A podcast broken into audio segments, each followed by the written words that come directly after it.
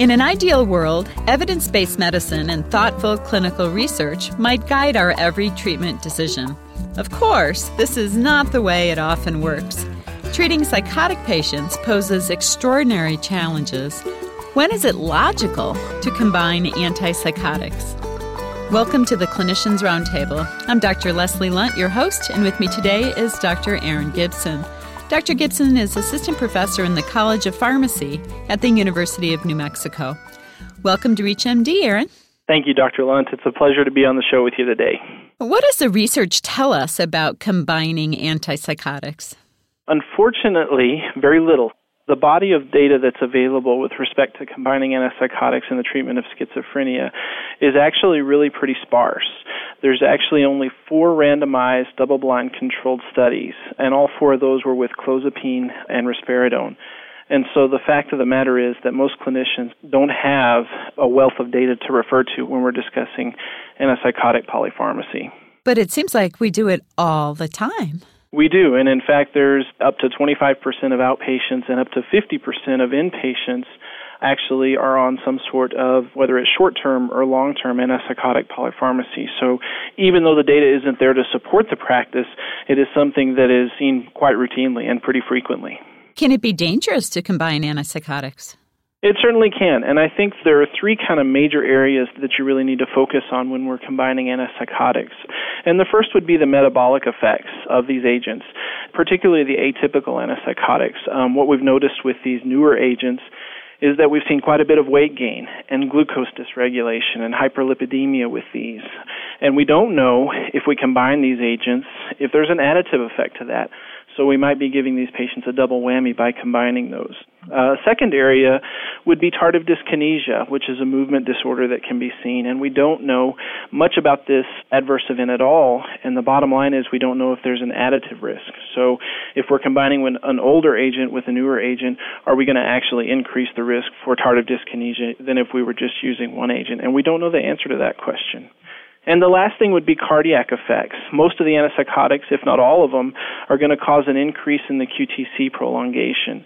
And one drug in particular, ziprasidone, or the name brand Geodon, tends to be the worst of the atypical antipsychotics with this. And so if you have a patient with a history of cardiac problems, or even a patient without that. It might be dangerous to combine these medications simply because we could be uh, increasing the risk for causing arrhythmias because of this QTC prolongation. Or even, I'm thinking one of the older antipsychotics, um, Mellaril. Oh, certainly, certainly, and it has a black box warning on on that for that effect. So even if we dip into the typical agents or the older agents, that is certainly a very big concern as well. So, when is it reasonable, considering really the lack of knowledge that we do have in the research about combining antipsychotics, when is it reasonable to consider doing it? I think the most reasonable time to consider doing it is when you really have a treatment resistant population, and you'll see that term thrown out quite a bit in the literature and in clinical practices as well. But when you have a treatment resistant population, I think that's when you should start to think about doing something that's outside the box and outside the body of literature that we currently have. What I would recommend is always assessing compliance. I teach a medication education class to the patients on the inpatient units, and most of the time they claim that it's, well, I stopped taking my medications and that's why I'm back in the hospital. So I think it's really important for clinicians to assess the fact is the patient taking the medication or are they not taking it? And if they're not taking it, is that the reason that you're not seeing a response that you should see? Because it doesn't really make a lot of sense to add another medication to a regimen that the patient's not taking anyway. I would also think about it in patients who have failed trials of both typical and atypical antipsychotics. What I would caution with this is that making sure that you give the patient an adequate dose and an adequate duration of the antipsychotic medication before you consider it a failure. I think what happens a lot of times is clinicians aren't seeing an effect within seven to ten days the patient and or the patient's family wants something to be done now and really that's not enough time to see an effect of the antipsychotic and so what you'll see is that maybe this is truly not a treatment resistant patient we just needed to give the medication more time so those are some of the criteria that I would look at. I would also look at making sure that the patient has at least had a trial of clozapine. And the reason I say that is because we have very good data that shows that clozapine is very effective in the treatment resistant population. And so if you have a patient who's failed maybe a typical antipsychotic or one or two atypicals, I would really give strong consideration to giving a trial with clozapine because it has shown to be effective in that patient population. Now, if you've gone through that list of criteria, you've made sure that the patient is taking the medication, they've failed adequate trials of other medications, they can't tolerate or they fail clozapine, then I would certainly think about looking into the possibility of a combination of antipsychotics. But, Aaron, don't you feel like most clinicians are afraid of clozapine? Most of them are, and some of that is probably very warranted, and some of it may not be.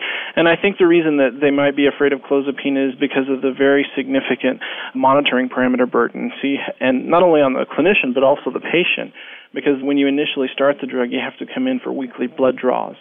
And then there's the fear of agranulocytosis. Uh, and if you've ever seen that in a patient, it's something that's not only scary, but it's a reminder of that we are dealing with medications that are very dangerous as well. If you're just joining us, you're listening to the Clinicians Roundtable on ReachMD Professionals. I'm Dr. Leslie Lundt, your host, and with me today is Dr. Aaron Gibson.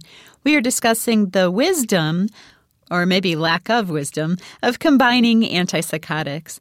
Aaron, what logic can we then use to determine whether an antipsychotic combination is reasonable or not?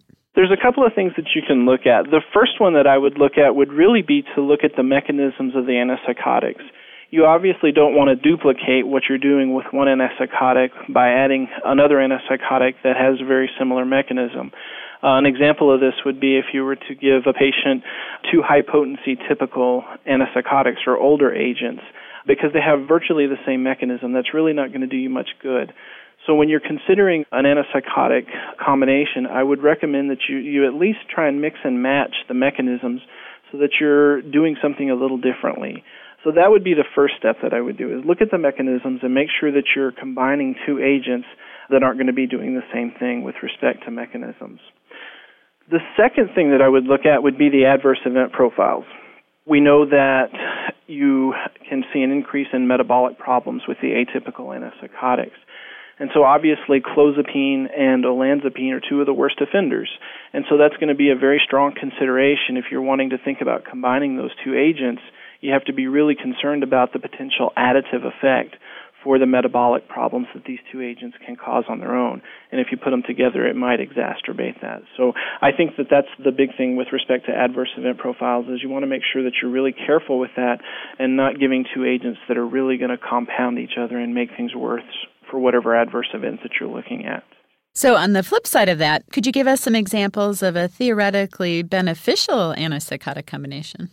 One combination that I think would make sense from a lot of different standpoints would be combining quetiapine and aripiprazole. And when you look at the mechanism, they have very different D2 binding profiles. And so I think that that makes that a logical step in considering that quetiapine has a very fast on, fast off binding profile with respect to the D2 receptors, and aripiprazole differs from that completely.